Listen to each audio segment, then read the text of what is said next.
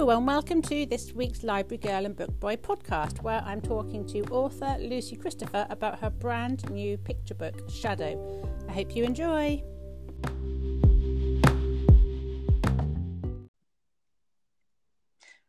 Hello everybody. Today I am talking to author Lucy Christopher about her brand new picture book, Shadow, which is out with the wonderful diverse publisher Lantana Publishing and has been illustrated by Anastasia Suvorova. Hi there, Lucy. How are you? Hi, um, I'm great. Thank you. Thank you so much for joining me this evening for a chat. Oh, it's my absolute pleasure. Thank you for having me. No, it's my pleasure completely. so, shall we get started by you telling us what Shadow is about? Sure. Well, I guess um, the story begins with our young protagonist moving into a new house with her mum. And um, her mum begins by saying there's nothing dark or anything to be scared of in this new house. Um, but our main character finds a shadow under the bed um, who she begins to make friends with and uh, make some mischief with. And uh, eventually they run away into the woods where there are shadows everywhere. Um, but after a lonely time alone, uh, our protagonist is eventually found again by her mum. Phew, thank goodness for that. and um, I was just wondering where your original inspiration for this story came from. Yeah, sure. I've had lots of inspiration for this story. This feels very much like it's a story that's been in my head for a very long time. Um, in fact, I started it probably I wrote the first version of it about five or six years ago, and it's sort of been something that I've tinkered with ever since. And um, I guess it came from a couple of places. I've always wanted to write about um, issues of, of dark issues or mental health issues for very young children.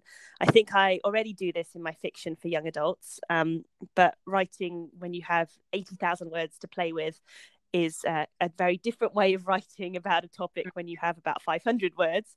Um, yeah so I, I kind of wanted to set myself the challenge how would i um, think about a dark theme um, a topic of mental health for a picture book audience. So that was my sort of challengey inspiration. Um, but i also had quite a um, personal inspiration as well. And i think this book sort of is rooted in um, my own upbringing. I was i was a, a child who moved houses a lot of times. And by the time i was probably the narrator's age. Well, I kind of see her as about five.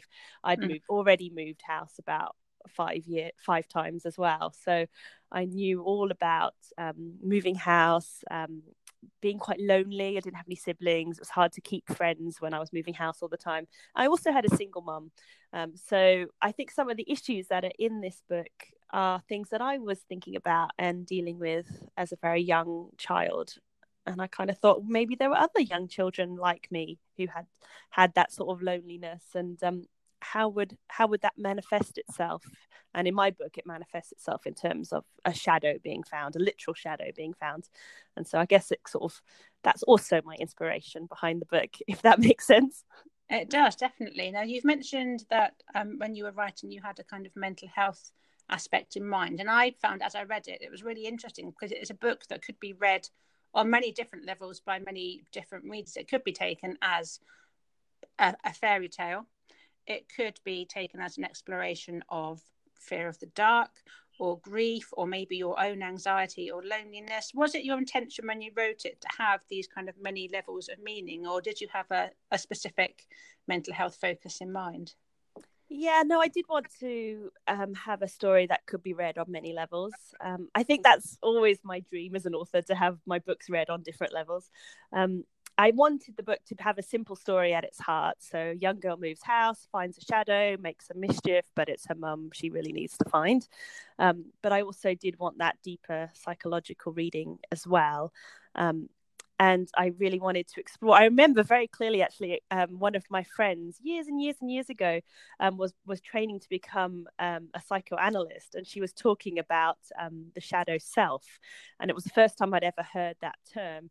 And immediately I thought, I guess that's how I think, because I think like a child most of the time. But I thought, how would that actually? What if that was real? What would a shadow self look like? Where would it hide? What would it get up to? What could you get up to with your shadow self? Um, and so that had kind of stuck in my head as well. And I really love that you can read this book as a fairy tale. And I really think that um, Anastasia's illustrations have really helped to bring out that reading in particular, actually. They have, they're stunning, um, which we'll, come to in a second. Um, I didn't pick up on that on the kind of mental health theme. I think we're quite lucky at the moment that there seems to be a really rich seam of picture books that can be used by readers of all ages to explore um, their fears and their mental health issues. Why do you think that we're kind of seeing this come through, particularly at the present time, it seems to me. Yeah, it's so exciting actually. I, I really love that we're getting this sort of wave of picture books that are, are about these issues. Um, I think there are many reasons for this. I think um, we do live in quite an anxious world at the moment, and there's a lot of things that I think are really worrying our young people out there. Um, there was the reading agency, I think it was the reading agency, did a um, a study uh, last year that sort of said that um, the the rise in um, uh, young children being referred to psychologists and, and um, psychiatrists was was hugely increasing, mm. Um, and I think that is being reflected in writers and artists, illustrators um, exploring that in their work. Um, and I think there is more, of finally, finally starting to be more of a an awareness of um, mental health issues really affecting young people. And I think that's changing in schools. I think there's much more awareness in schools, um, and I think that's it's um, it's a really really good time to be exploring these issues in in in these books. Yeah, I mean, I agree. As a parent and as a teacher, I actually work with quite vulnerable um, children, and I find that picture books like yours are such a safe way to open up a discussion about emotions, feelings, mental health. They're just a very safe place, and children feel quite happy to explore the themes within a book and then think about how those might apply apply to their own situations as well. So they're such fantastic tools in the classroom as well as being beautiful stories and illustrated um, text at the same time. Absolutely, and and I think that picture books have this unique position to be able to sort of move across different age ranges as well. So I think a, an interesting picture book about mental health or that could speak to mental health issues should be able to work with an older audience as well as a younger audience. I think um, Shaun Tan's work is he's a really great person to look at for mm-hmm. stories that stretch between the very young and, and adult really, but both talking about the same sorts of themes and emotions. Yeah, no, they're stunning. So moving on to the illustrations, um, as we've said, they're gorgeous. Anastasia's done a fantastic job. But what I particularly loved was the fact that the illustrations didn't necessarily um, match up with the story. They kind of gave you more information. You could read, you could infer more from the illustrations than you were given in the text. And I was wondering whether you had much time to liaise with Anastasia about that, or whether it's something that she organically did independently. It's been so interesting working um, on this picture book. Actually, I absolutely adore um, all the illustrations that Anastasia's created for this book. I think they suit the story. I think they have this fairy tale quality. I think she's uncannily sort of got into my head and put put my head on the page, which is quite strange. Mm. Um, but interestingly, I have actually never had contact with her. I've never spoken to her. I've never met her. Um, I would love to actually, um, but um, I haven't. And I think it's quite strange that um, that she's managed to get the essence of this book so perfectly. Um, when I submitted the book to Lantana, I did give some ideas about what I thought the pictures could entail. Um, and in fact, uh, a friend of mine is is an artist, and she had drawn a few little pictures of what she thought the main character might look like and the shadow and they were also very beautiful but very different and i sort of gave all this to lantana and said oh there you go there's some ideas and i think they sort of took that um, and i think that must have helped them to choose um, Anastasia because um, they're sort of the essence of those original pictures and those sort of ideas that I had are, are in the in the drawings, but she's done so much more to them. My favorite, um, there's a favorite favorite bit that she's. so I'm flicking through it as I'm looking at it. But there's a favorite thing that Anastasia has done, which wasn't in my original brief, it wasn't in the original pictures, but on the very final bit of the book, the second to last page, we've got the um the main child and her mum and all the neighbours and friends are coming around for tea. and she's put a little black cat in there as well. Yes, I'm looking at it too. Yes, and that little black cat is Shadow. It's it's Shadow as a as the cat, and it's I hadn't ha- put that in. I hadn't had that idea, and it's just so perfect that the shadow is still there, but yes. as the cat. And oh, I think she's she's magical. It's very clever, and I think also we learned a lot about. Well, I found that I learned a lot about Mum in particular. Just her mm. facial expressions, you can just imagine exactly how she's feeling and what she's thinking. So clever. Absolutely, her face just comes becomes lighter, and she gets her rosy cheeks and her blue eyes towards the end, and yeah, it's amazing. Yeah, no, it's really beautiful. And I'm always interested to hear how much contact authors actually do, or in most cases, do not have with illustrators. It's a, a very separate process, isn't it, most of the time? Yeah, absolutely. Um, I would, uh, as I said, I would love to meet her now and to sort of discuss this wonderful thing that we've created together and um, and talk about. Well, why did you do that, and why did you, and and how did that evolve? And it's it's really exciting. Yeah, that'd be very interesting. I'd love to hear how that conversation went if it were ever to happen. yeah, maybe we could record it. well, maybe we could. Yes, that would be fantastic. Uh, so you mentioned right at the start that um, Shadow was your it's your debut picture book, isn't it? It is. Yes. And you've written um, a lot of longer novels for older audiences previously. And I was just wondering how different the plotting and writing process was for a picture book as compared to a longer novel? It's a really interesting question. Um, in in essence, I think it's the same thing in the sense that both of them need to have an inciting incident. Both of them need a main character, a climax, and a resolution. Um, but I think in creating a picture book rather than a big novel. It's about stripping back absolutely everything that is superfluous and just leaving the absolute barest of spine. So making every single word count and count for more than one thing if possible. And I think in that sense, it's a bit like writing poetry. Like every every sentence has to have more than one job. I think, mm. um, and I think in that sense, it's actually a really good exercise for me as as um, as how I used to sort of see myself as only a no- novelist to think, okay, well, here we have the very basic essentials of this story. How interesting would it be for me to sort of take that and put that into a into a young adult novel, or or to to sort of vice versa to think okay i've got this young adult novel that's going all over the place and complicated.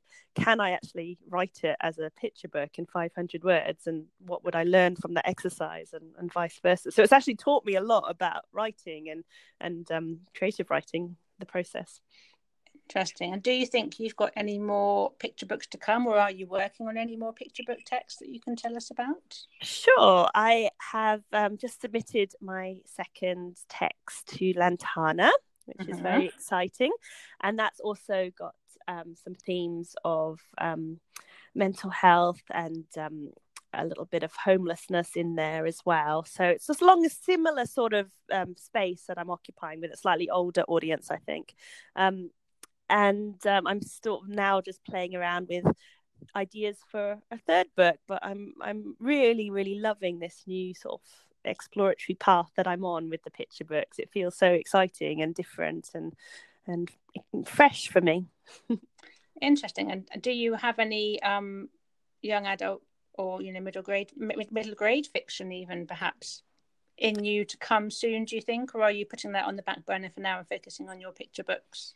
Uh, I I do have a young adult that I'm working on at the moment, which is a contemporary and um, quite hard hitting one. of course, most of mine are. Yeah. Um, and I've also just finished. I spent my summer um, working on my first adult book, um, which has a link to my young adult book Stolen, and it's kind of like an adult um, sequel to that book. Um, so uh-huh. that's quite exciting. It feels like I'm, I'm sort of being sort of torn between writing for the very young and then going up to writing for adults and and finding some excitement in both at the moment. it must be lovely having the variety though.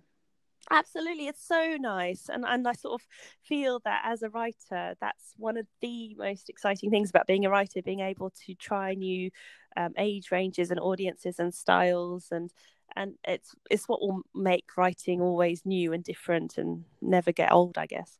Yeah, thank you. Well, that brings me very nicely to the end of all my questions, and I'm very much looking forward to seeing what comes next, hopefully from Lantana, fingers crossed, yes. in the in a not too distant future. Um, but no, thank you so much for giving up your time to talk to me and to us, to people listening about the process behind creating shadow. It's always fascinating hearing what people people's thought processes are and working systems and things. So thank you so much. My pleasure. It's good fun. thank you very much. Take care now. Bye bye. Okay, bye. Well, I hope you enjoyed my interview with Lucy. If you did and you want to find out more about her inspirations behind Shadow, make sure you visit my blog www.librarygirlandbookboy.wordpress.com where I'm hosting a stop on her blog tour and have a post about just that the inspiration behind the writing of Shadow. You can also find other exclusive pieces from Lucy on her blog tour over the coming week. If you are on Twitter, you can have a look for the hashtag hashtag shadow book and you'll find loads more there. If you'd like to buy a copy of Shadow, all of your very own, now is a great time to do it because the lovely folks at Lantana Publishing are promising that for every book purchased on their website, they will donate another book to a UK children's hospital. So you can do your Christmas shopping and do a good deed at the same time. What more could you ask for?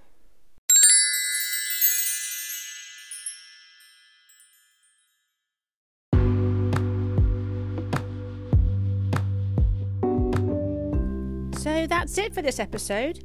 If you enjoyed it, make sure you remember to subscribe so you don't miss out on forthcoming episodes. And remember, you can find me on Twitter and Instagram as at Book Superhero 2. Next time, I'm talking to author Sylvia Bishop about her new title with Scholastic Trouble in New York. Make sure you subscribe so you don't miss out. Talk to you then.